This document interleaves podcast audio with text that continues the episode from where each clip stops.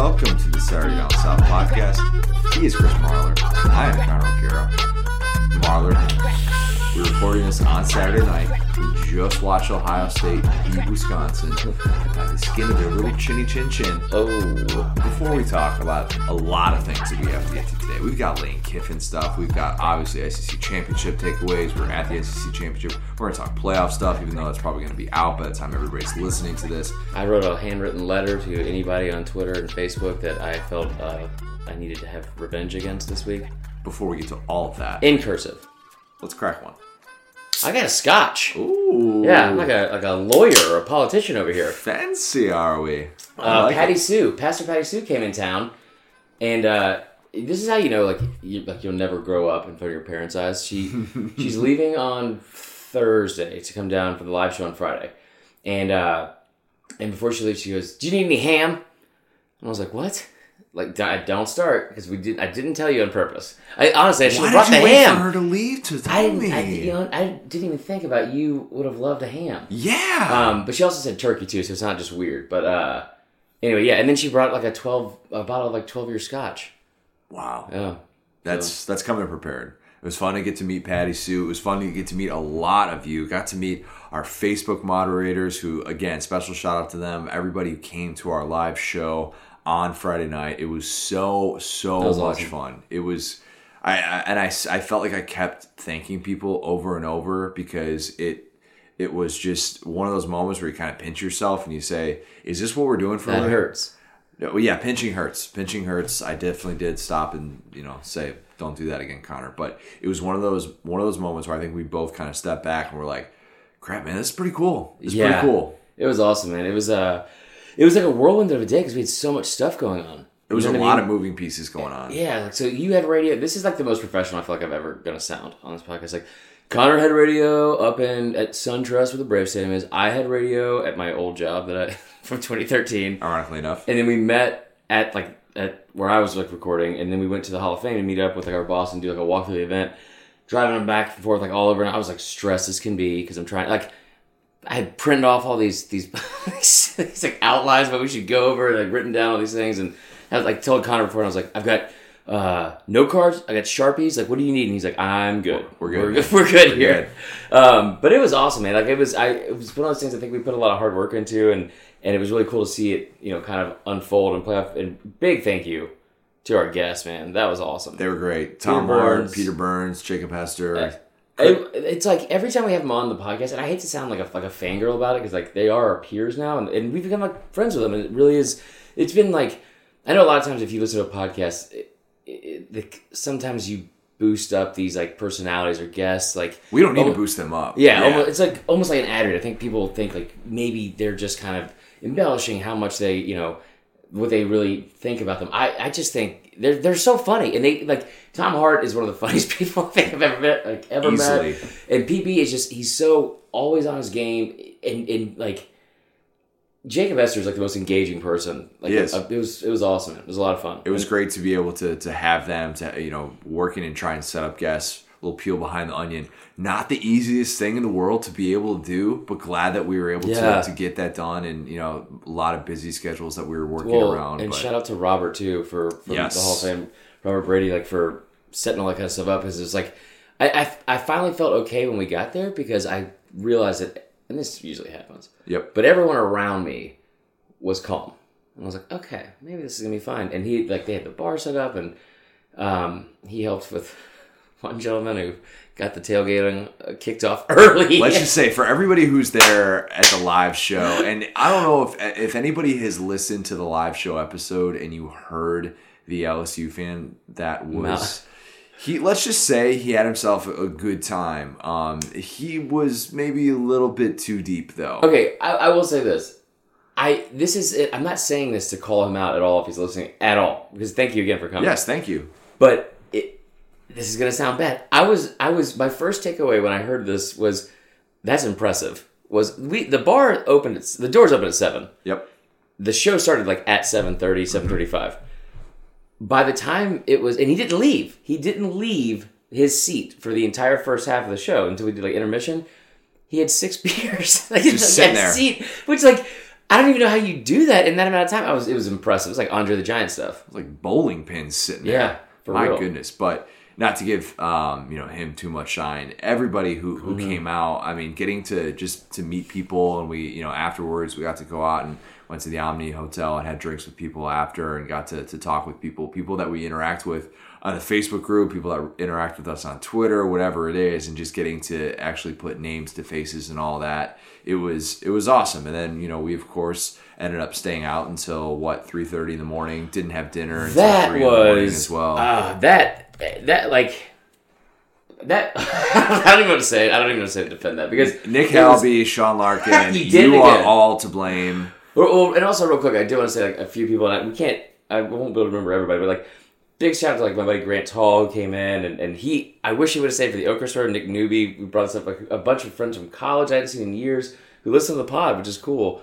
Um, and Emery Picker and uh, Wes Medeiros came in as well. Yep. It was it was just a lot of it was a lot of fun. It was it was funny because like Wes said something. This is like like I don't know. We, we just I really love like how much of a relationship I feel like we've been able to build, like almost like a community with you guys over the season, and it's been just really like a, like I don't want to sound like I sound like a grandma here. It's been really a joy. It has been a joy. But he said something. He was like, uh, Wes was talking about his wife, and he was like, "Yeah, um, she always gives me a hard time because she says you're my man crush." And I was like, like kind of taken aback, and I was like, "Yeah, because this haircut is like fresh AF right now." there we go. And, uh, and she said because anytime they get in the car, we're always on, and it was it was just a, it was really cool to to to hear, you know, just that we've like been able to share the season with you guys. So it was it was great. it's something that I think we want to do on an annual basis. We're, we are going to Yeah. make that a goal, and the Hall of Fame was so great to us, and the setup was was fantastic. You know, it, given the, the the area that we were, and you know, Friday night before the SEC championship, I want to do it every year. I would love to do it at the Hall of Fame if they'll have us every year. It just it couldn't have worked out much better, and I'm just grateful that we are able to to kind of get everything going. So again, Well, and, thank and you hearing those coming out. guys tell stories like specifically for this game that you didn't you'd never heard before, Yeah. and just and just stuff like Tom Hart tells us uh, some of his like you know moments he got himself in trouble on air, and it was it was like just a giant peel behind the onion. And um, it- well, one thing we will not be doing next year is staying out till three thirty in the morning. Yes, I Um, don't. that escalated so quickly. I had been up since 4:30, so I stayed up for 23 hours. And let's just say, I mean, I'm I'm fighting through it right now for the good of the podcast. It's midnight right now on you know going into Sunday morning. I'm doing this for y'all. I am so tired right now, but I don't care because I've been dr- running on adrenaline this entire weekend, and Yeah. that's all that matters to me. So I think that you know, we, and if you haven't had a chance to listen to the live podcast yet, we, we talk about some stuff as it relates to the SEC championship. Of course, we're going to preview some stuff. So there's some stuff that obviously you know you could listen back to and be like, oh well, you know, this didn't happen. But I encourage you, don't listen to it. You know, don't not listen to it because of the timeliness of it. We had so much fun getting to talk to those guys and getting to answer questions from from y'all. So seriously, go back and listen to it if Yeah, you have not yet. I was worried that we weren't able to like we were going to do too long of a time for like not fourth and wrong, but you know just like the Q and A with just us after the panelists left. And I, I wish we could have kept going. Yeah. it was. I mean, was I, it would have been a slippery slope on some of those questions that would have been asked, but it was uh, it was fun. Shout out to our producer Will, by the way, for being able to get that that live podcast up uh, on Saturday morning. He stayed up until two thirty on Friday night after the podcast, to be able to, to get that up. So. How about I wasn't the only one that cussed? yeah. Oh well, uh, Tom Tom and PB did Yeah, as well. So I mean, you know, I Open the door a little bit. I like that. Yeah, we uh, we went there. I don't. Has that been bleeped out? I think it was bleeped out. I don't know. I, um, SEC championship Saturday was different for us. Saturday was a different kind of day. Once you get the live show out of the way, we were able to enjoy Saturday. Yeah. It was fun. You weren't doing a bunch of Bud Light stuff like you were last Yeah. year. You did like four or five hours of Bud Light stuff before last year's game. I Yeah. remember.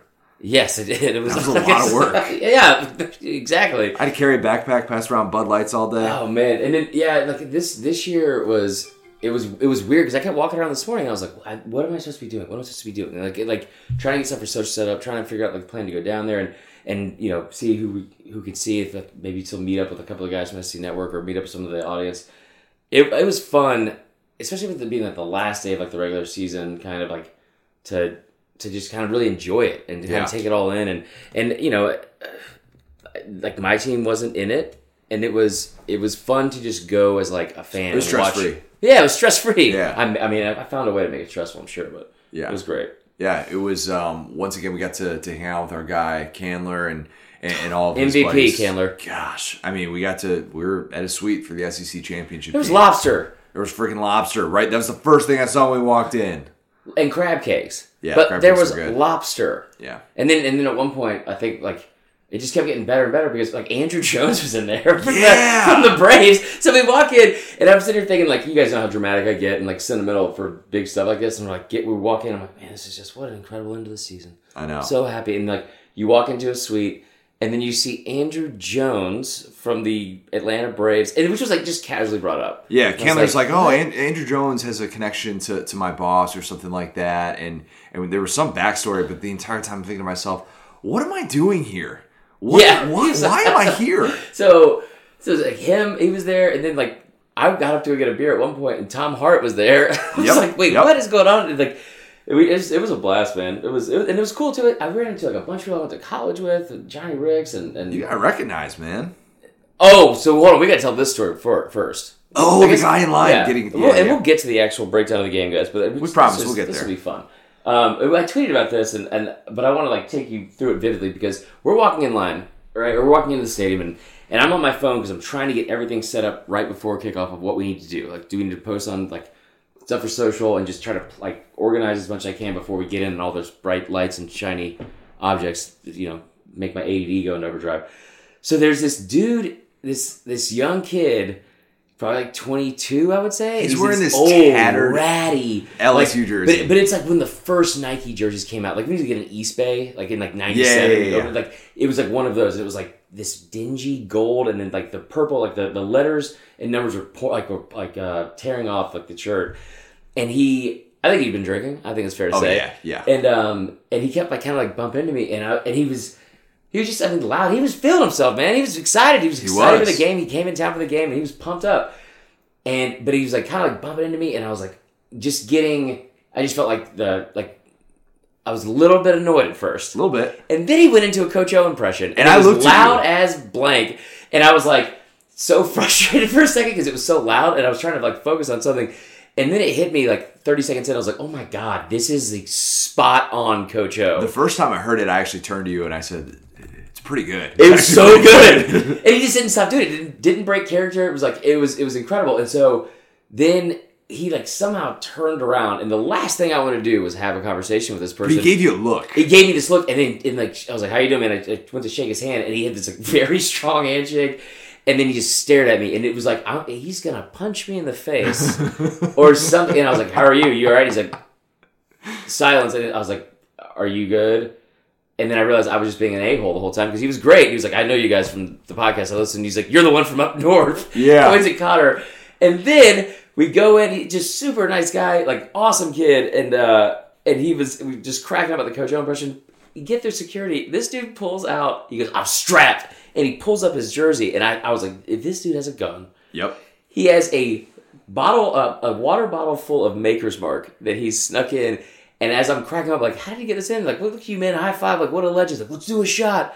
As he's saying this, one of his friends comes sprinting up, like past us, goes in the stadium. He's like, he got in.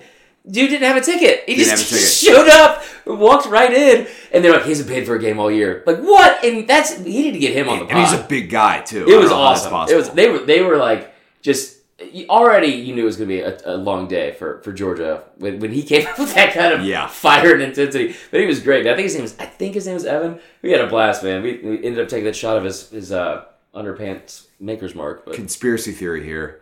He knew exactly who you were, who you were from the jump and wanted to make sure that you heard his Coach O invitation to bring it up on this here podcast. I well he deserved it because it was incredible. was and he and he did he did tell me he was like he didn't pull any punches. I was like that's way better than mine. He's like yeah, Yeah. yours is terrible. yeah, He's yeah, like- that's fair. Um, so yeah, the, the game itself, you know, it, it actually wasn't from an entertainment standpoint. It really was not a game that uh, we're going to talk about for you know years and years down the road, I will. unless you know because this wasn't necessarily the the coronation of LSU, so to speak. Yeah. LSU dominant in a way that I I don't think either of us saw coming. I didn't see that coming. not to that level. Not No. to not to 37-10. We knew obviously this LSU offense was really really good, but I kept coming back to the belief that Georgia's defense is super super disciplined and they don't allow for, you know, these yards after catch and all these different things. And then you look up at the box score at the end of the game, and you're like, holy crap. Joe Burrow had over 400 yards from scrimmage. That includes the 16 yard catch. You know it was going to be a good day for LSU when he catches a pass that bounces back to him Dude. and he runs for 16 yards with it. I, I kept saying beforehand, or I was trying to say when I was bringing up the, the third down stats when he runs, right? And that's and you you brought up like you think they'll they'll spy him because it's he's so elusive for whatever reason. And I and I brought this up before. It's, he seems like he's under pressure and he's not. And and you can you can sense the frustration from Georgia fans, especially because it's like first off when they went down 7-0, the air in that building just Even before that, when um, there was the there was the drop pass on that deep ball, on that deep ball right right from Oh, the jump, the first play of the game. first play of the game, first play of the game, dropping that pass in that spot. Georgia fans are like, well, it's good that they're at least taking shots downfield, but crap, this this this could gonna be a long rough. night. Yeah. And but and, so and, and I hated that for him because it was like it, it and you're the number four team in the country. You're a great team and you had a great season and you know like and the resume's there and you've beaten Florida, you've beaten Yep. Auburn, you, and you beat them away from home and all that kind of stuff. And it was this real sense of like if we don't if we don't get like uh, they were nervous for the the coin toss yeah, oh yeah, which is an odd thing to say, but it's like there was an overwhelming feeling that if we don't get the ball and score first, or if we somehow start 7-0, this game is over. And they, that no, it was 70-30 Georgia fans, and it was so quiet after the first drive. It got a little bit back up for the second drive, and then after that, 14 nothing. It was like it was odd. It was just a weird, weird feeling inside because like because the game was so close, but they it didn't seem like they were ever going to come back. a few things just kind of showed you it just wasn't going to be Georgia's day, and it wasn't necessarily that these things were the reason that Georgia lost, but they were just things that happened that just made you believe, all right, the stars were not aligned. Yeah. We had DeAndre Swift not looking 100% in this game. His work was very, very limited. Yeah. Obviously, the the injury to, to Dominick Blaylock That early sucked. on, that was brutal. We already knew that, that Jake Fromm was dealing with the loss of Lawrence Cager. George Pickens was out in the first half. In terms of weapons available, it, the list got even shorter. Yeah. And, and then there were just, you know, things like Rodrigo going one of three. Rodrigo going one of three, the To Heisman be fair, one of is a 52 or 53 yard field goal. True, but he had plenty of leg on it. Missed, Yeah. just missed it wide. Like it, if Rodrigo's not even making kicks, And. I, I tell you, if you're trying to end a drive, you obviously want to end it in six, especially the first drive of the game. But if you're Georgia and you come out and you miss that first first pass, and they miss another one too, I think in the, in the drive that like they maybe it's like down the sideline, he was out of bounds. Um, if there's somebody you you feel most confident in to like end this drive successfully, all right, like there we go. That's a great start. gonna get points. Yeah, it'd be Rodrigo, and it was it was surprising for sure, man. It was it was surprising, but I, I will say I felt like the defense played well. Like It the, felt like Georgia's defense was keeping them in the game early on, and it was it was at some point. The Georgia defense looks over the offense, like you got to give us yeah, something. man, Just give us anything. something. I, ugh, I I don't. I, it was it's it's really it's tough to watch because we talk about it every week, and and there's still a part of you for whatever reason, like the definition of insanity. You just think that like there's so much talent. There's so much talent there. Like we like they, we talk about like well they had to replace these five receivers, and they did. But you have two five star freshmen, two five star freshman receivers. You have five star running back that's backed up by another five star running back, and it's and the best offensive line in the country. And it was it was weird to see LSU's defense be that like suffocating and like you know and, and hold them to 2.4 yards per carry It's pretty darn good. oh, This this LSU defense, I think that it wasn't just like, and I've had people that because I wrote about the LSU defense. Shameless plug. There were people that said, "Oh, it's just a media narrative." Um, no, it wasn't just a media narrative. When you get when you allow that many rushing yards to Ole Miss, Yeah. you have these moments where you know you allowed all those points to Vandy. Vandy was garbage terrible. time as Sean Larkin told us it was the entire second half it's like Like it was, it was okay to, to say and, and to see how how poorly Grant Delpit had played. A guy who came into the year as the best defensive player in college football. How poorly he played in that Ole Miss game. It was fair to say, okay, this is a re- this is a historically good offense, but this defense has some issues. Every LSU fan knew that.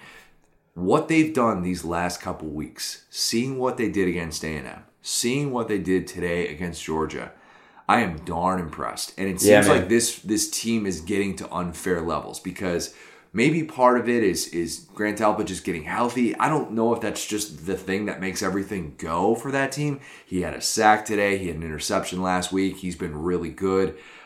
Derek Stingley is ridiculous. I mean, he's not even fair at this point. Like him guarding another freshman, it's the same age, but you just look and at they're that both matchup, five stars. and they're both five stars. But Derek Stingley just has ball skills that Georgia's receivers don't Right. at, th- at this point. And you look at kind of all the different pieces, and you're just wondering where that weakness is because K'Lavon Chaisson looked really good today. You had, I mean, you had Patrick Queen was getting in the backfield as well. You had Rashard Lawrence blowing up running plays. Like this LSU defense that we thought was going to be really good was still going to be kind of the backbone of their team. Right. They're looking like that now. And if you're game planning to face this team, you're, I mean, you're thinking they're much more complete than than what they were a few weeks ago. And Is we'll get to that word here in a second, There complete, because that is that's a very important word from from Rob Mullins. But no, it's it's it, like I, I always joke around about you getting like you know caught up in the moment, or being a prisoner of the moment, and I don't want to do that with this because uh, you know I said last week going like the A and M thing, A and M like the way they played on defense, like the way LSU played on defense against them, it- like that's I don't I'm not that doesn't change everything else I've seen this season, right? Um, it doesn't change the 40 yards rushing. It doesn't change. And because, like, when people try to justify that, the LSU fans, it was not, no offense, guys, but, like, if if you want to know what, like, there's not a lot of self awareness in that one. Like, you know what I mean? It's a Yeah, LSU fans, go back The in time. second time, the second time wasn't, like, or there was the second half where there was, like, garbage time, or this was in the first half and so and so was hurt, and this person was out for this series. They're being like, compared to Ohio State. It's it's, Yeah. it's all relative. Like, Right. yeah, you won that game by 30 points. Yes, you beat Right. Alabama. Nobody's taking that away from you. Right, exactly. We're just comparing it to Ohio State, Right. a team that was number one in the country in scoring defense, number one in the country in scoring offense. At the time, Yeah. that was the comparison that they were and making. And none of it mattered anyway because the offense is so good. But what what was impressive today, like being able to hold that team, because because I didn't think Georgia was going to be able to, especially when Blaylock went down. I didn't think they were going to be able to throw the ball downfield. Right? No, it was everybody best- knew it was over. Yeah. Well, and, and I thought I thought the whole game plan was going to be like run the football, maybe get some like play action pass early, like you know, kind of kind of keep them on their heels and like loosen them up, but run the football against this defense that we know has been susceptible to the run in, in some games yep. and that's your strength of yours, and then keep that offense off the field. And it just none of it worked. LSU's receivers just flat out make plays, and Georgia's, you know, they, they, they didn't. They they just didn't, and it was it was one of those days where you just got reminded LSU just has such a significant advantage, and I know the system is different as well. And Joe Brady's system compared to James Coley's night and day. We've talked about that but seeing this these these group of receivers side by side. And you know there are a lot of people who are going to sit here and make excuses for Georgia's receivers and say, ah, they're young, you know this, this, and this. Go back to that 2012 SEC championship and watch a certain fellow named Amari Cooper, I'm not saying it. He is a true freshman in that game against Georgia. Georgia fans, y'all remember that. You remember that. You remember seeing Amari Cooper dominate that game Yeah. as the number one guy, the only guy that AJ McCarron actually had confidence in targeting, and he could get open and he Mm-hmm. could do things on the football field that made you say, "Wow, this guy is going to be special for a very long time." Georgia's receivers, yeah, George Pickens has a nice toe touching, toe tapping grab going out of bounds. Where were the moments from those Georgia receivers that Late, just made you think, all right, you know what? They- They're just going to go out and make a play. Meanwhile, Ja'Marr Chase and Justin Jefferson, like the, the catch that Justin Jefferson had, everybody's going to point to the Joe Burrow scramble and ke- keeping his eyes downfield, making that throw. Justin Jefferson is doing everything he can to get open in that Yeah, play. he was we open saw it twice. back end. He's, he was open twice. And so they do things Real like quick, that. hold on. The way that was funny is because you ever seen Twister? You ever seen the movie Twister? Great movie. Okay, so when they, Helen Hunt? when they, yeah, when they had the uh, the cows, and he's like, "There's a cow, Oh, yeah. another cow." So Connor's watching this, and he's like, "He's got him, he's open," and then he just keeps streaking. And, And then I said Burrow had it. We just saw it. It was eight point eight seconds Yep. to throw, and then like two or three seconds later, Connor goes, "He's open again." And it's like, I mean, yeah, like it was. It was a testament to that team that was kind of stifled a little bit in the first half, and, and you know they, they made them punt, which you don't see a lot. Yeah. You know what I mean? And, and they the Georgia defense. It, the I meant to say this earlier. I don't think I even finished the thought, of course, but like it, it was. I got this. I felt bad for for Georgia fans for this one specific thing today of like the sense of frustration when you're on defense because I, I I told you watching that game against against LSU for Bama, it was the most overwhelmed and like helpless feeling I'd had watching football game in a long time. It was just like, oh my god, like you can't stop, you can't stop them. Like there's stopping. athletes everywhere and all this kind of stuff, and they keep coming at you. I got the feeling in Georgia because I thought they had a good game plan early, and I, and Yep. I knew that Kirby was going to be better than Pete Golding, and what he was doing, like well, you know, where he had he was just kind of keeping them in front, you Yeah. know. And like the first time he did it, and they and they I don't think they spied him, but he like they didn't send a blitz, and Burrow kind of you know tried to scramble Yep. and, got I think he ended up getting like a one yard loss or something. The second or third play after that, he wasn't confused anymore. Like Yeah. he picked it up, he knew what was going on, and then he's able to start extending these plays on third down, and that's what was the big backbreaker. And I kept saying beforehand, the thing that is like so defeating for a team is not being able to get up the field on third down, and they couldn't do it today. And he made play after play like that. Clyde Edwards-Helaire is, in my opinion, I've been saying he's first team All SEC running back. Was held to under 60 yards rushing in this game. Didn't even matter. Had well over 100 yards from scrimmage in this He game. could have had 100 yards if he wanted to. Yeah, I mean, I mean, that's not a slight to Georgia's defense. I'm just saying, like how. But that's how that's the how versatile this this LSU team is, and I think watching this for Georgia fans, it was just that much more frustrating knowing, all right, we look and we see LSU and we see ourselves and we feel like we're stuck in a different era. We're not we're not at the level that we need to be. Well, and now and now you look at it too. If you're a Georgia fan, and it's like you're bringing in not just comparable talent. You're not just because I remember I heard, heard it in the Rick all the time. I remember going to the 2015 Bam Georgia game. Somebody was like, "Tomorrow's the day the world learns the name Trent Thompson," and like everyone has like five stars that don't pan out, but like Georgia's always had good recruits and five stars on this kind of stuff, and and, I, Kirby's starting to bring them more and more in, like or more and more of them in. But it's you're past the point where it's like, well, we're close on the talent, or we're close on this, and like close on the offense, close on the defense, to where you've passed it. Like like some of these elite teams that you've like you know tried to measure yourself against, and you're bringing in more talent than anybody else in the country, more five stars than anybody, and you're getting the same results. And what's when you really take a step back and look at the season, like you look at Bama, they lost to two teams in the top eleven, and by eight points, and it's kind of hard, it's kind of easy to you know sleep at night on that. It's harder, and I'm not saying this as a slight Georgia fans, right? This is just saying it's it's just more confusing, like and perplexing as to how we're here again when you have a loss to the number one team in the country like this, where you get boat raced by 27 points, and then you also have the loss to South Carolina because it's like these those two things don't add up. this is a defining moment for Kirby Smart and how he handles this James Coley situation. We're both in agreement. We think James Coley should be gone. We think that they need to figure out a new way to revitalize this offense. We don't know what the future holds for, for Jake Fromm. DeAndre Swift has said, I'm not thinking about the NFL just yet. Jake Fromm's decision is going to be a really interesting one to follow. We don't know officially what's going to happen. I would expect Andrew Thomas to be going He's pro. gone, yeah. He's a stud. But there are so many questions for this Georgia offense that are left to be answered. And seeing a game like that and seeing just how far behind James Coley is compared to, to Joe Brady. Yeah. And seeing that on display was just, it, that, if that doesn't drive it home for Kirby, I don't know what will. James Coley and and Joe Brady, you keep saying it like like in comparison. Putting it in the same it's, sentence It's it like should that Chippendales Saturday Night Live commercial or skit where it's like Patrick Swayze and Chris Farley is like, Barney, uh, this, you know, this is a really tough decision, but it's just he's just so so so That's much better looking than you. Like it's it, it it's listen and, and again, Joe Brady I think is like a I know it's only been one year and we have a small sample size on it. I think this is like a I don't want to say generational type of mind or talent for this, but I think it honestly it's it's something I've never seen this before. I've never seen it. I've never seen like I know I put it on Twitter today. I, I said like I've never seen an SC offense like this, and I remember Manziel like going on that crazy stretch at the end of the year. He's putting up 500 yards a game, and and I remember you know this the Spurrier years, but it wasn't like this. Like it, like the Spurrier years, to be fair, they came at a time was like nobody in the SEC was passing 50 times a game. Exactly. They were they were they were just ahead of the curve on that, and people didn't know how to defend it. This is like, I, I just the Lair thing late in the fourth quarter, they were up and the game was over, and it was like I, I said to you, I go, what do you do here? Do you, do you run the offense? Because your offense is throwing the ball to five wide, and, Yep. but you're already up 20 something points, so you don't want to like, you know, like run up the score. And they ran Clyde Edwards-Helaire like right at like the defense, and it was. I I don't want to tackle that in the fourth quarter. No, I don't either. I, I think that the Georgia right now is just at a very interesting crossroads with its program. And like I said before, don't give me the Richt Kirby comparisons. Don't give me that.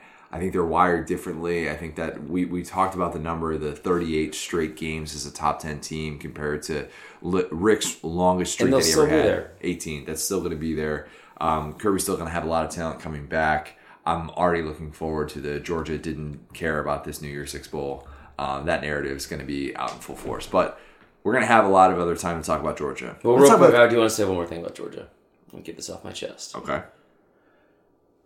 I'm going to build you up. Oh boy, I'm going to bring you down. when when did you build them up? I'm about to right now. I just, Okay. I, I, what are you talking about? I was, I I, was I, talking I all thought I missed day. something. I thought I missed something. Go ahead. So I've been complimenting Georgia all damn day. this is true. We've been surrounded by Georgia fans. You absolutely have, no doubt. So here's the, here's what I'll tell. I looked at Brian Hoyt, who is a age old enemy of mine from high school. We just we never like we had like a Twitter feud. Like even though we didn't really we don't really dislike each other. It's just like we kind of you know clap back and forth at each other online. Once in a while, he came in, and, I, and I've met him now, and we're, we're buddies. We're fine, but. He came into the suite today because he knew he knew Ashley and, and, and came in, and I looked at him. I was like, I knew he was pissed, and I, I didn't want him to like think this was like Twitter, where I was gonna be like, it sucks, sucks to suck, bro. Because I I've been there. This sucks, man. I get it. Like, there's nothing worse than looking up and your team is down by 27, and there are there's like 18 minutes left. You're like, what the hell? It literally sucks to suck. Yes. Yeah, it's awful. So and I looked at it and I asked him, I said, How many how many people do y'all lose off this team? I know you lose like J.R. Reed in the secondary, you're gonna lose a couple guys, like Finally. three on defense, maybe. You're gonna lose Rodrigo. You're gonna lose Tyler Thomas. Clark. You're gonna lose yeah. On defense. So yeah. you're gonna lose I think like seven players. And that'll count if he goes pro. There's there's some other ones in there as well. Yeah. And yeah, it could fluctuate with the juniors and all that stuff. I get it, but like this team has a lot of talent coming back, and and that defense is is only going to be even more dominant, which is scary because of. And I, I, know that sounds dumb after what we saw today, right, I feel I feel built up about but, Georgia but for real, right I, I and I've said this, and just the way it sets up, Jake Fromm is going to be a senior, and some of the talent leaving Ooh, the SEC. so, so that's your way of saying. I think Georgia will win the national championship next year. I think it's their best chance to win the national championship. They play Bama, they'll beat Bama. Wait a minute. Yeah, we'll, we'll get it all There out was here. there was a lot to dissect in I just, just no. I mean, like it's. I've said this earlier. Like as soon as I saw the schedule come out last year, and like I was like, you know, two is going to be gone. All this, all this talent's going to be gone from Bama, and then I'm sure Jake Fromm will be back, and they're going to play like Geor- They're Georgia will probably break that two. streak. They're Yeah, playing week two. Yeah. they'll probably break that streak, and and I just just looking at where those the amount of people they're losing versus other teams, and, and I said this before the season started with, with Kirby. It was like you these all these fans talk about how like they're they're passing Bama. Like what's his name? I hate hate hearing this dude's takes. Mike, whatever his name is, Griffith. He was like these ships passing in the night or whatever it is about like Georgia passing Bama, and you haven't got there yet, and you keep talking about it, and you're gonna have to start doing these things that the stuff that you're criticizing of Saban, of like the, the coaches leaving and losing those players and not being able to replace them and transfers. You got to start doing that now because you're going to be on that, that same level. Yep. And you didn't handle it as well this year, maybe. Next year, I, I think things set up really nicely for Georgia. I, I really do. And it's way too early for that. The thing I'll say to bring him down, I don't understand why you would spend so much time talking trash to Bama fans after that loss about Auburn, knowing what was in front of you against LSU, Kn- knowing that you weren't like you weren't overly confident, like we're gonna beat LSU. It's, but but it's it's almost like it's if something isn't Bama, why is there a reason to not be? Con- and, and I don't want to say that Georgia fans were, were overconfident. I think the, No. the the vibe that we got from them was cautiously optimistic, Yes. which to me says a lot about kind of where they're at and their expectations of this game. I did not get the sense at all that Georgia was thinking we're gonna stymie LSU and it's gonna be Joe Burrow who like no that's that wasn't gonna happen. But you bring up a good point about that about you know this belief of hey you know now that Bama's not in the way you know why not right. Well, it, but it also to me what it, what it kind of read as is like Bama's not in the way, so that's already a win. no matter what happens here, Yeah. and, it, and it's like like but like a win like personally for for them, and it was and I get it like because you know that's a rivalry and, and, and fans are fans and all that kind of stuff, and, and I like I I'll just be honest, I had a I, I had a chuckle that there were missed field goals today, but I want I want I want Georgia fans to say like to seriously hear this because I, I know that they're going to be down and probably a lot of them are going to be hungover listening to this because they probably did some drinking this weekend. There we go. Being very upset. Man, keep your head up. Like you guys are, you guys are an elite program. You you ran into a buzzsaw that I I have not seen in the SEC in I don't know how long. Wow. I, I really don't. Like you just, you know, we're not going to talk about the South Carolina game, but like a great team. Your program's having the right discussion. The, the sky is not falling. Get your offensive coordinator out. this feels like eh, it, LSU is a buzzsaw that right now I don't know how you slow him down. I don't know how you game plan to stop him. We've thrown it out there. We've dissected it at at nauseum uh, at every turn of how to try and slow down Joe Burrow. When when is this? Remember is when I said their defense is trash? Oh. right now, we're trying to. We don't know because we're recording this late, late Saturday night into Sunday morning. We don't know as of right now what that one seed looks like. We don't know if it's Ohio State. We don't know if it's LSU. We know what the field. We we feel very confident who the four teams are. Yeah. That remains the biggest question. Ohio State won that game against Wisconsin. Storm back late. Justin Fields wins Big Ten championship MVP. Not trying to pour salt in the wound to Georgia fans. I'm really not. We should I'm talk really about that though. um, we should. Oh, real quick, can I just say this on, on Justin Fields? I was asked this question several times this weekend, and it's not a bad question, but it's one that I think needs context.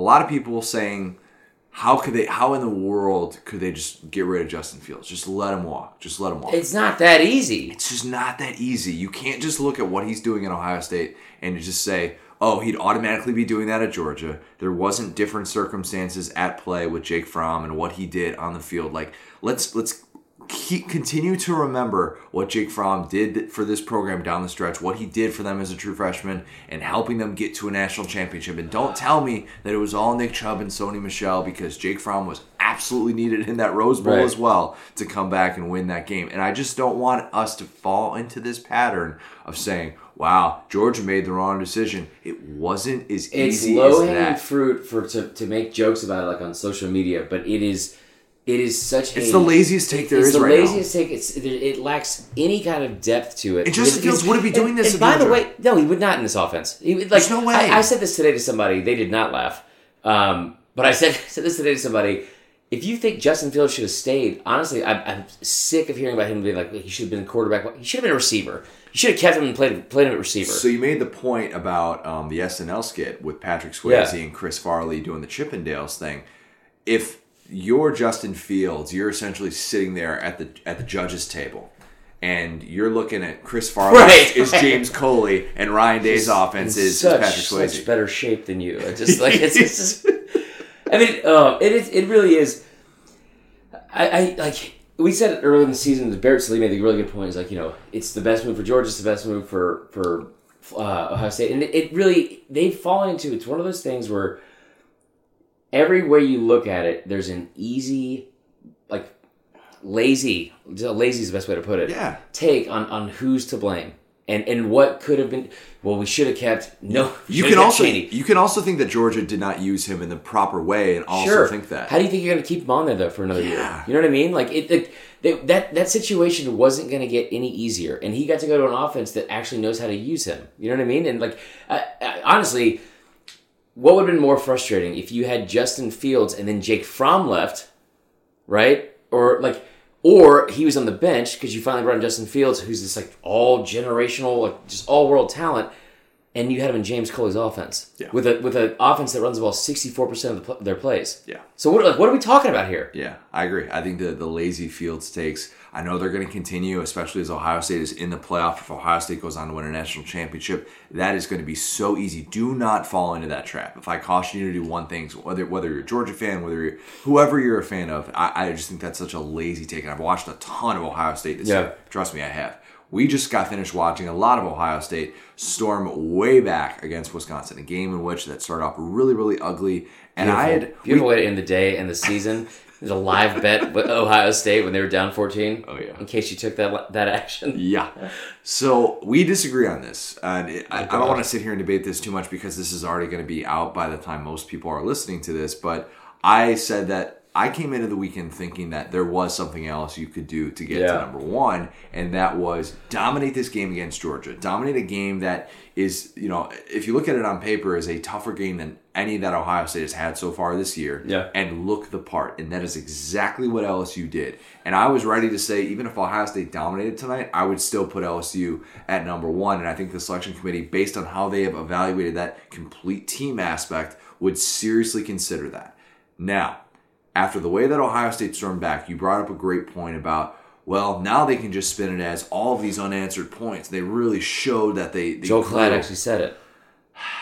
They they showed a graphic tonight that was just the most ridiculous thing ever about uh, on Fox, by the way. It, and you know, I, I, like I said, I don't root for LSU or Ohio State. Like either way, it doesn't matter to me. But they showed this graphic that was like the most slanted thing ever in terms of their margin of victory against Power Five opponents. There was, um, which obviously like Ohio State has the advantage of not providing the context that Yeah. actually Bama like winning at Bama is more impressive than anything Ohio State did. Has Beating done. Georgia like a drum more Right. impressive than anything Ohio State did.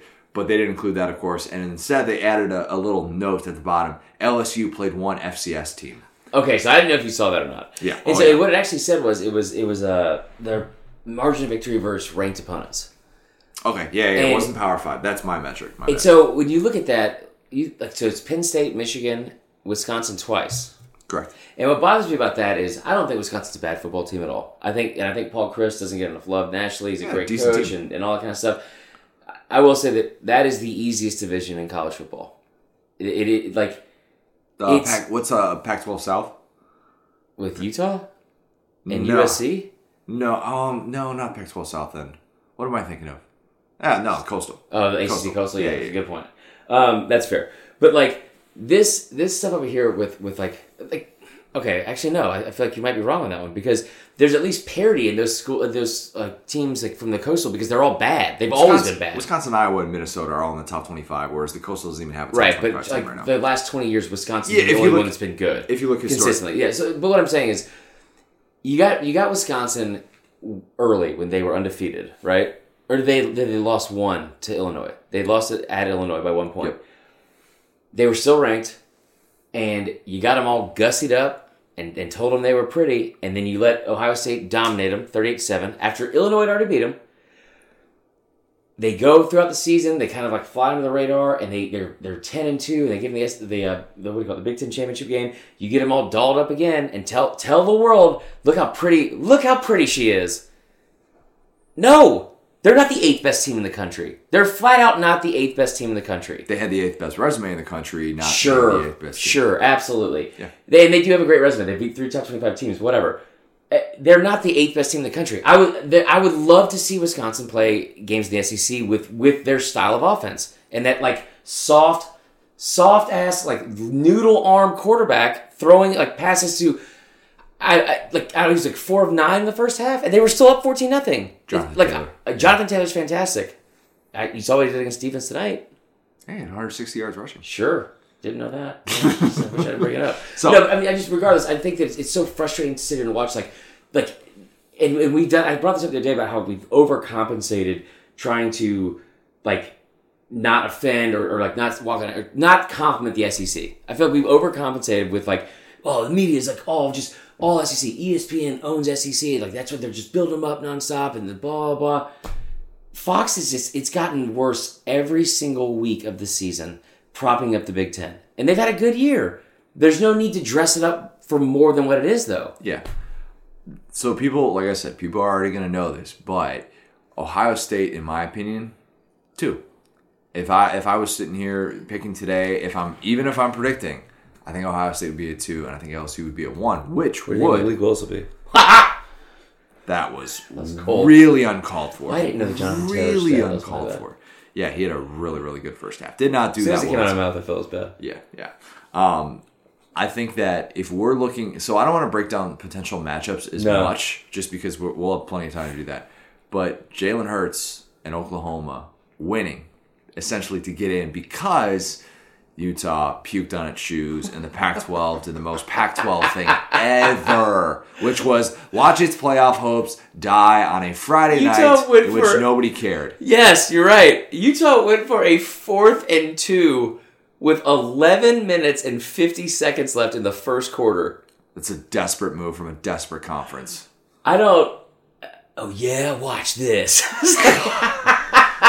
Goodness gracious. It was, you know, that was like it was like uh, the Michael Scott thing where he's like, "All right, catch you on the flippity flip," and like throws the ball over his head. I mean, it was, oh man, like that. Ah, that was bad. And I, I, part of me wanted Utah to win because I had bet on them for one, and then two because we hate Oregon in this house. No offense to anybody that's an Oregon fan, but uh, you know, fiance is a beeve, so I, I and I had him in the in the playoff too. But I just, man.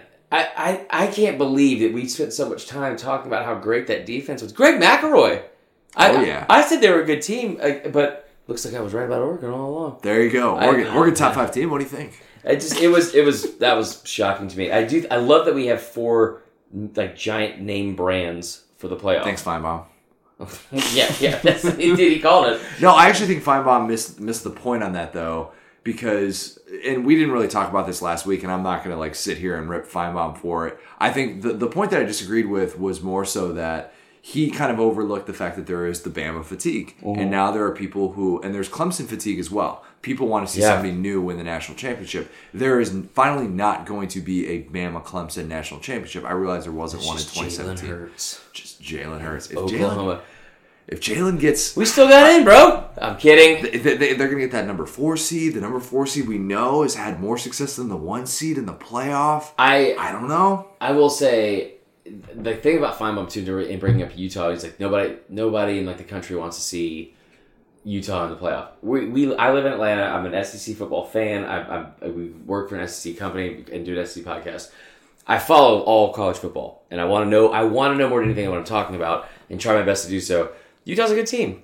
You know, people in the country don't want to see Utah in not because it's Utah. Like they, they want to see something different, but they don't want to see something different. Like don't show me just something with different colors that looks the same. Like Yeah, if you don't like fair. if 2017 Bama like sneaks in and it's just like you know kind of like less than stellar offense, but they play great defense. People don't want to see that with a different color and a Pac-12 logo on the jersey. They want to see Boise State. They want to see bright lights, like flashy Yeah, colors, good and, and, and something like you know it's a, a different offense and like something that will Statue of Liberty. Yeah, and, and like or spread offense, like, anything that will like challenge or it's it's just different and unique. Isn't that it's why we're isn't that why we're so intrigued by LSU though? I mean, is, isn't that why we are at this point right now where I don't I don't care if who their matchup is. This just has felt more and more like LSU's year, and today was just a perfect example of that. And I know you've, you know, there are a lot of people who are going to say Clemson is the team that nobody wants to face. I get all of that. I, I really, really do. But looking at this body of work, I think it's the most impressive playoff resume we've had to date. If you look mm. at the teams that they have beat, the fact that they beat everybody that's worth a crap in the SEC, they did. Yeah, They did. That it includes A and M. I mean, they Yeah. beat Bama, they beat Georgia, they beat Florida, they beat Auburn. They're they beat undefeated now. They beat everybody. We got it. I know, but like that doesn't always happen in the Power Five. Yeah, that I- doesn't I always agree. happen. And for for LSU right now to still be at this position of thirteen and zero and feeling like we've got the world at our fingertips right now, is that a, can that come back to bite them potentially? Is there any way in which you're you're LSU, or you know what, you just trust that you have a quarterback that has looked darn near perfect this year, who's going to win the Heisman Trophy on Saturday? I I haven't seen a team rally around like a player or a coach Or a dog? or anything quite like this team has. It really has been it's been special to watch. It really it, it like it's not easy to go undefeated in the SEC. It's not. It's like Hunter Johnson tweeted this out today. He said Coach O now has the same amount of undefeated regular seasons as Nick Saban. Gosh, that's amazing. Think about that. nine and two against top ten teams. Nine and two against top ten teams, and and you know what? Like, uh, Will, our producer Will, who is just giddy as can be, and, and brought up a good point earlier. And and one thing I think people still hang on to is he's he's making a joke about like the response from like the national media because nobody wants to give Coach O the credit, even for getting Brady or or like you know for putting all these pieces in place. He said, "Well, it couldn't be the plays. That guy can't spell RPO. The players, yeah, players blame them." And he made a comment about how people somebody called him like a shrimp boat captain that's just like lucked into the situation. Coach O Goodness. is responsible at some like like no matter how much credit you want to give him, you have to acknowledge and admit like yeah, he is the reason this is happening this season. He went and got Joe Burrow. He went and got Joe Brady. And and I think that it like now the defense is playing well. Yeah, you you wonder like who's going to get in their way that they're not going to have s- this giant chip on their shoulder no matter what and just run right through them. Because what we've seen over the past month in November, especially, is the Auburn game was kind of tight and it was, you know, a hard fought battle 23 20, all that kind of stuff. Since they got to November and they, they played Bama, it has been basically like lining up across from somebody. It's like, I'm about to hit you in the, in mouth. And then they just do it. Cool moment, by the way. Uh, at, after the game, Joe Burrow gives the game ball to Coach O really really cool if you're an LSU fan, like to just appreciate the fact that a head coach and the quarterback are just so perfectly in sync. I, obviously, honestly, the coolest part of that was like when Coach O then inexplicably just bit into the football Mm-hmm. and like Tasmanian Devil, and then just deflated in front of everybody. yeah. That was cool. We uh, we also saw a report that came out about Joe Brady. Uh, well, not really a report so much as a direct quote saying that he was asked, you know, if he thinks his future is at LSU, and he says absolutely. And that's just a little reminder of what Coach O has done with these dynamics at play here to make sure that his offensive coordinator, this guy that everybody's talking about, and look for the next three weeks, everybody and their mother is going to want to find out the details about this guy, this guy who's revolutionizing the LSU offense. Okay, probably not Patty Sue, but maybe you never know. And he is essentially guaranteed and told his guy, "Look, you're, you're taken care of. We're gonna have this set up for you." And I don't know if it's officially in writing yet or what the deal is that's that's in place. But Coach O has taken any sort of doubt in his mind out already Yeah. and taken care of that. That's that's like that's head coach stuff. That's figuring out what your dynamics are at play. He's got the Steve Ensminger element to, to be able to balance as well. The And least thing you well. want, the least thing you want, you know this all too well Yeah. Discontent among your coaching staff going into this next month. Arguing going into the playoff. arguing about responsibilities. Last thing you could not have like like that whole thing last year with with Enos and then Yep. with with what's his name Gattis and and, and Locksley. Locksley. And you're like Jesus Christ. I mean like you know he's he's handled it incredibly well, incredibly well. And I will say, Joe Burrow. Th- those don't come around every every No, and, every and it's, year, but it's, so- it's still at the same time, and we we've seen this this weekend. We've talked about you know our, our LSU friends about this this appreciation that they have of Joe Burrow and him just being a legend and how they are savoring every bit of this. And I know Yeah. that I know that I, I made the comment before about how LSU fans we were expecting to see. According to our friends at Vivid Seats, it was a 69% Georgia Nice. representation. Very nice. Yeah. And a 31% LSU. I think it was more slanted in favor of Georgia, to be honest, based on what we saw early on. And quickly that changed when Georgia fans, you know, obviously they weren't going to want to stick around for all of that. that light show at the end was something else, huh? but the LSU fans who did travel and who are Yeah. really soaking all of this in, I tip my cap to you because you need to appreciate these seasons and not nitpick necessarily. That's our job. We're going to do that. Yeah, if they do it too allow us 600 yards of mm-hmm. rushing, we're going to we're going to nitpick that. But you as fans, y'all are doing a great job enjoying every second of this. I tell you what, and I I need to do a better job of like not this. My favorite team is is Bama. We talk about it like so. Most of my experiences and, and stuff like that, I, they are in comparison to, to that, and I I I, I'm, I apologize for it, but it's just that's how like my reference point for the most part. But last year, what an incredible season that was was for Bama until the last game of the season. I, I felt like I got to the end and it was like just like all right yeah yeah hurry up hurry let's get the trophy let's get the trophy let's do it all over again I want to post stuff on social media about it. It- like it really is like we talked about those guys today that they came to the live live event on Friday we ran into them at, at fanfare and talked about how like a, a father and son he was like you know like tickets were expensive and you know it's it's a trek to get out of here but we're like let's do it like like this has been a special year let's go experience let's go make a memory and it's, it really has been it's been fun to watch now I do want to say one thing I'm talking about the playoff right Let's do it. um, Joel Klatt has done an incredible job of, I think, honestly, I think trying to give as much of a balanced, like, opinion about the entire country. I think he's definitely skewed to the Big Ten. Yeah. He's, and He think- sees the most of the Big Ten. He does the the, Right. the big noon game on Fox every every right, Saturday. and he's great at what he does. And and I, I think I think his thing is he's sick of the SEC, but he does it instead of like bitching about it, like you know our boy DK. I love DK, but he does it in a way of like, okay, here are some stats that I've looked up, and you know I've done that before and it hasn't gone over well, so I get where he's coming from. But um, one thing he said tonight, and it's something I think a lot of us said. I'm, I'm guilty of it because I am tired of Clemson. But one of the comments that was made tonight about it, he goes, "Why this number one seed is so important?" And he was going on and on about like the resume, the resume, mm-hmm. like what the reason this is so important is because you don't want to play Clemson, and it's weird that that is that's being said out loud because that's what it is. You, I I brought up a couple, a, a couple weeks ago. I was like, you, I don't agree. play Clemson, so but it's weird that we are talking about how it'd be unfair if you had to play Clemson first. That's why you're trying to boast like you're boast about your resume. And and like that's why you want to be number one, so you don't have to play Clemson. But we're not talking at all about Clemson possibly being number one, and they don't have the resume for it. They don't. But it's they are twenty eight and zero in their last twenty eight games. They've won seven games in a row by thirty five or more points. And I, I bash them all the time. They haven't played anyone. Dabo is a is a it's the great unknown. It's the great unknown right now because we would actually feel we I think part of that is is the mystery of not knowing. Oh my gosh, like what what if it's just like last year all over again? Or 2014 Florida State.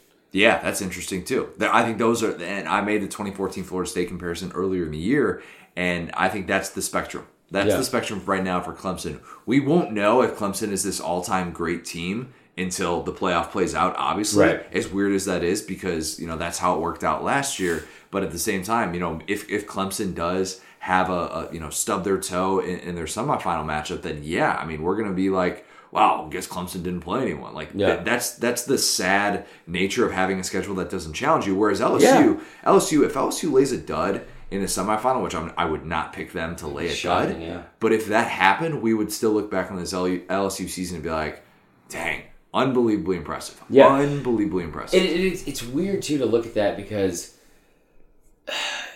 like, I almost wonder. I don't say it's conspiracy theory, but I wonder if one of the reasons Dabo is so outspoken about this, and I know he's only doing it to, to motivate his team. I get that, but I wonder if part of it is, and their fans too, this whole jaded mindset of like, no one, no one thinks you can do it. Like, yeah, they do. Yeah. like everyone, it's like if The Rock was like doing bench press and it's like, no one thinks you can bench 135, bro. yeah, yeah, we do. Yeah, you can definitely do it, man. Uh, you have a tribal armband tattoo. You can do anything. so he, like, I wonder if part of this is because they are so bored. It has it has to be boring for their fans this season. Like they they haven't played anyone. Even the one good game they played with uh with A and M, it, it could have been more boring. Or unlike twenty four to ten. Yeah, like A and M scored that touchdown with like two minutes left. Cover that spread. But yeah, uh, it just I I agree. I wonder if that's it's some just acting out like they have nothing else going on. They're just bored. They just want to start drama. Yeah, and they're gonna get some drama. This field is is, really good though. I, am I'm, I'm very much looking forward to it. We're currently watching right now press conference is Jalen Hurts, who is just about to play in his fourth playoff game. That's incredible, man. Or fourth playoff. Fourth playoff. It's fourth straight fourth year. straight year in the playoff. Yeah. Unbelievable accomplishment for Jalen Hurts. We're gonna have a lot more playoff talk. We're gonna have, but next time that we talk to everybody, we're gonna have all the bowl matchups in place. They're currently showing a flashback. I'm so happy right now. 2016 SEC championship. Marler is useless showing, for these next thirty seconds because no, his what? eyes are locked in on. They're this. showing they're showing Jalen Hurts in his four years in the playoff, and it's about to get ugly because they're going to show the 2016. You know, we don't have to watch. This okay, yeah, we're going to have to watch. Um, but yeah, we're going to have a lot of discussion on on bowl games, all of those things. I promise we're going to get to that. We're going to have great. We already have great coverage. By the time you're listening to this, you will have probably seen a million stories on SDS about bowl coverage, all those different things. We're going to have our good buddy Gary Stokan on this week to talk about bowl games yeah. as well. So we're going to talk about all that, but Lane Kiffin. we should have cracked one in honor of Lane because Lane. Can we? Lane is coming back to the SEC. The Lane train is rolling back. I it didn't even hit me until tonight. Yep. Like thirty minutes ago.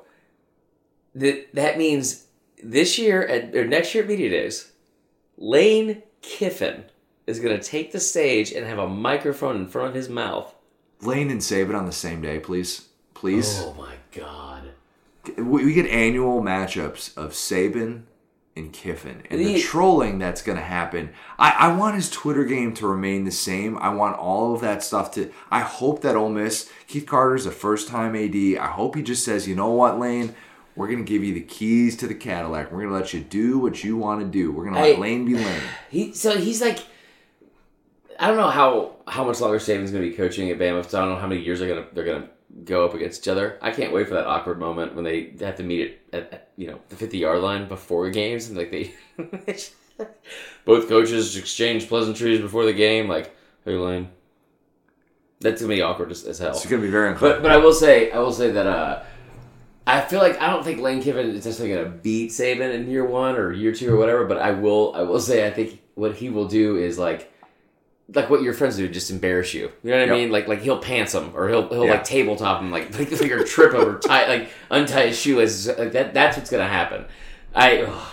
I It's do. gonna be fun, man. I just had to explain to, to my wife what tabletopping was. That was really. You got that reference? Oh yeah, I got the good. reference. We used to tabletop people all the time. It was very mean. I got in trouble for it for, in baseball all the time, but I was the one being tabletopped.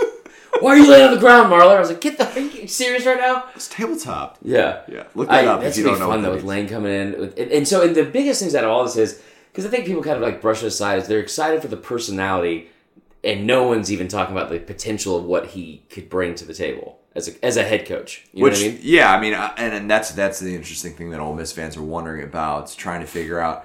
You as of six days ago, before this before this report came out, you were thinking we got a mess on our hands. John Rice Plumley, Jerry Neely, are these Yeah. guys going to leave? What about Rich Rod? What about Mike MacIntyre? All of a sudden, you're like, oh, Lane is coming to Ole Miss. This changes things, and apparently, all signs report to. And like I said, they, this could already be out by the time people are listening to this, but we're expecting Lane to have some big name hires for his coaching staff, which is very, very significant. And Yeah. if that if that happens, all of a sudden you're you're like, wow, okay, this is kind of a this is kind of a game changer. We're in a much different position than we thought we were, you know, a few days ago. And that's the thing that Ole Miss fans were hoping for when they were saying, you know, we don't we're, we're ready to be done with Matt Luke. He he did what he needed to do. We're always grateful that, you know, he he meant a lot for the university, whatever. Right. But we want to see this job hit the open market. We want to see the type of a, uh, uh, the type of candidate that we could attract. How how they would be able Yeah. to, to to value this job. And Lane,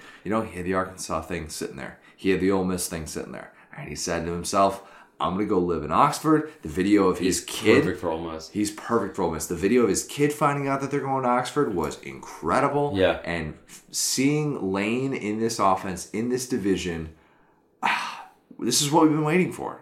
It's here. Those co-eds. That no, I didn't say that. I didn't say that. Uh, so no, I think it'll be fun. I I think it'll it'll be really interesting because now we we find out how much he's grown up. exactly. That's, and that's I mean, I, I it. I don't know. It, it'll be it'll be fun either way. I'm glad that he go to Arkansas because I think all of us just kind of wanted him back in the SEC. So it was like, oh, that'd be like that was the first opportunity that opened versus the Ole Miss thing. I, I I think Ole Miss is a much much better opportunity because I can't imagine how bored Lane Kiffin would get in Arkansas. 10 years after he left the SEC in just a, one of the more bizarre fashions you'll ever see, leaving Tennessee to go for his dream job at USC. He is calling coming back. recruits inside of the coaches' offices with Tennessee issue like like university issued cell phones, all that stuff, telling them like, by the way, everything I told you, you come to USC, come to USC, come be a Trojan. Like, We're not. We're so you bring up the point about Lane. We're gonna see how much he's changed. We don't know that just based on how life was going in Boca because those puff pieces have been written a billion times over. I know I make fun of like the Chris Low, Nick Saban. I'm not going anywhere sort of stories. Chris Low's done those stories as well, and, and they're good. And don't get me wrong. I, and I think that people can change. And I'm not saying that Lane is who he was people when can he was change. I'm not saying who he's the exact same person that he was when he was in his early 30s and he had a much different mindset in terms of career, all that stuff. But think about somebody who's 44 years old, who's had an NFL head coaching job, a big time Pac 12 job. He had two SEC jobs as well. He's had coordinator jobs, he's had a group of five job, like all the different Oh. things that he's done and what he's looking for at this point in his life right now. If you're an Ole Miss fan, you're just hoping like this guy's tired of moving and climbing up this ladder, and I'm not worried And then about climbing back down it? Yeah, and then climbing back down it, to climb back up it. Well, I mean, yeah, ear Buffett. I mean, Lane Kiffin's seen some man. Like he, he is like flat out like it is. It, like he's not.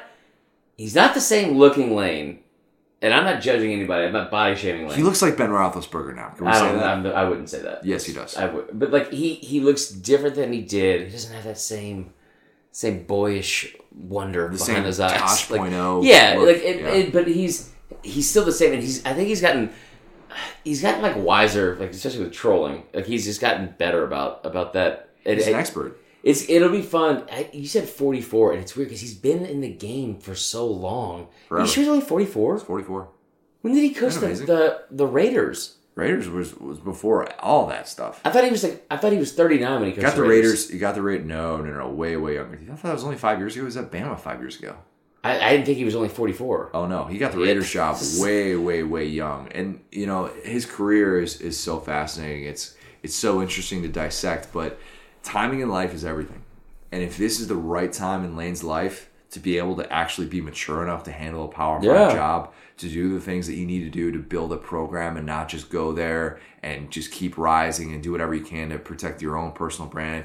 You know, not, you're not going to go into, and it's interesting because we, we wonder how he's going to handle the dynamic of being in the same division as Saban. Of course, what got him into trouble at Tennessee, at least, you know, made some people kind of raise their eyebrows, was calling out Urban Meyer at Florida. Now that is something I've because because he does move the the target a, a, a lot on some of this the the trash talk that he that he spews on Twitter. Like like he'll like loosely take credit for stuff that's not has nothing to do with him.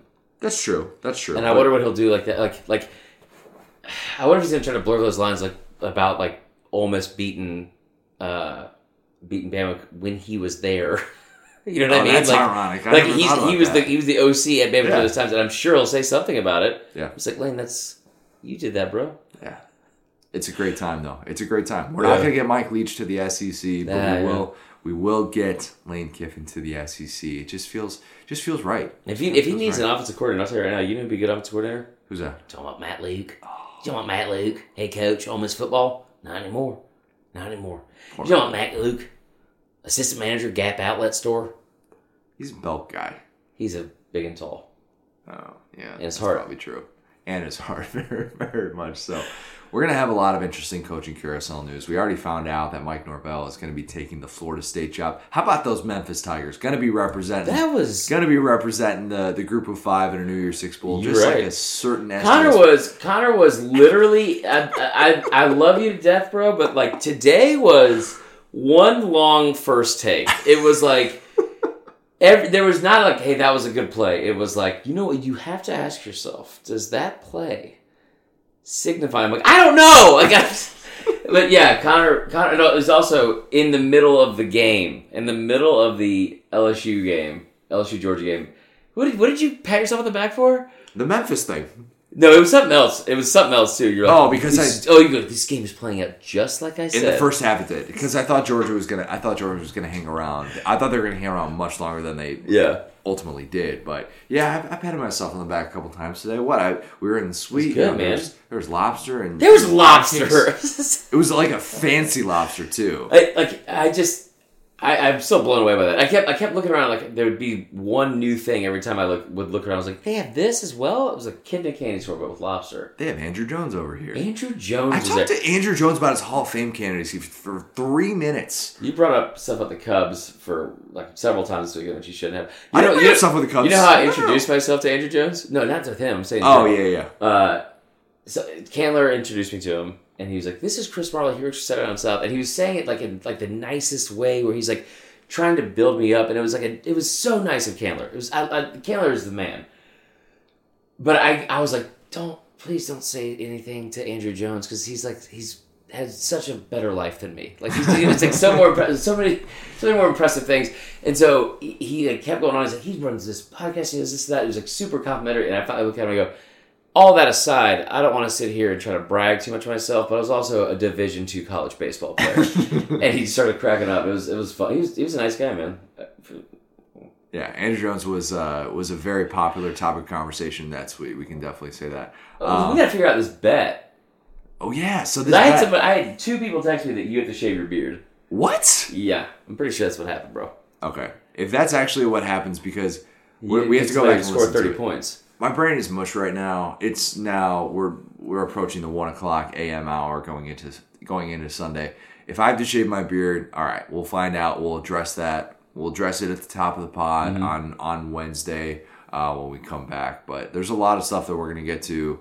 Um, in the middle of the week, in the next few weeks, we're still going to be doing two podcasts a week. That is the current plan, I believe. We're still going to be doing a Sunday Yeah. podcast, I believe. Um, I know that we're not going to Yeah, necessarily we're- have we're- games I'm not emotionally ready to go back down to one podcast a week. No, so no. we can stop with that. we're, we're not at that point of our lives yet. Yeah, there's going to be tons and tons of stuff to get to. We're gonna we're gonna talk some Heisman stuff as well. Not there's no intrigue. Joe Burrow's winning the Heisman Trophy. That does like it it doesn't suck that he should win it, but I'm, I'm glad he's gonna win it. But when's the when's the last time it was this much of a runaway?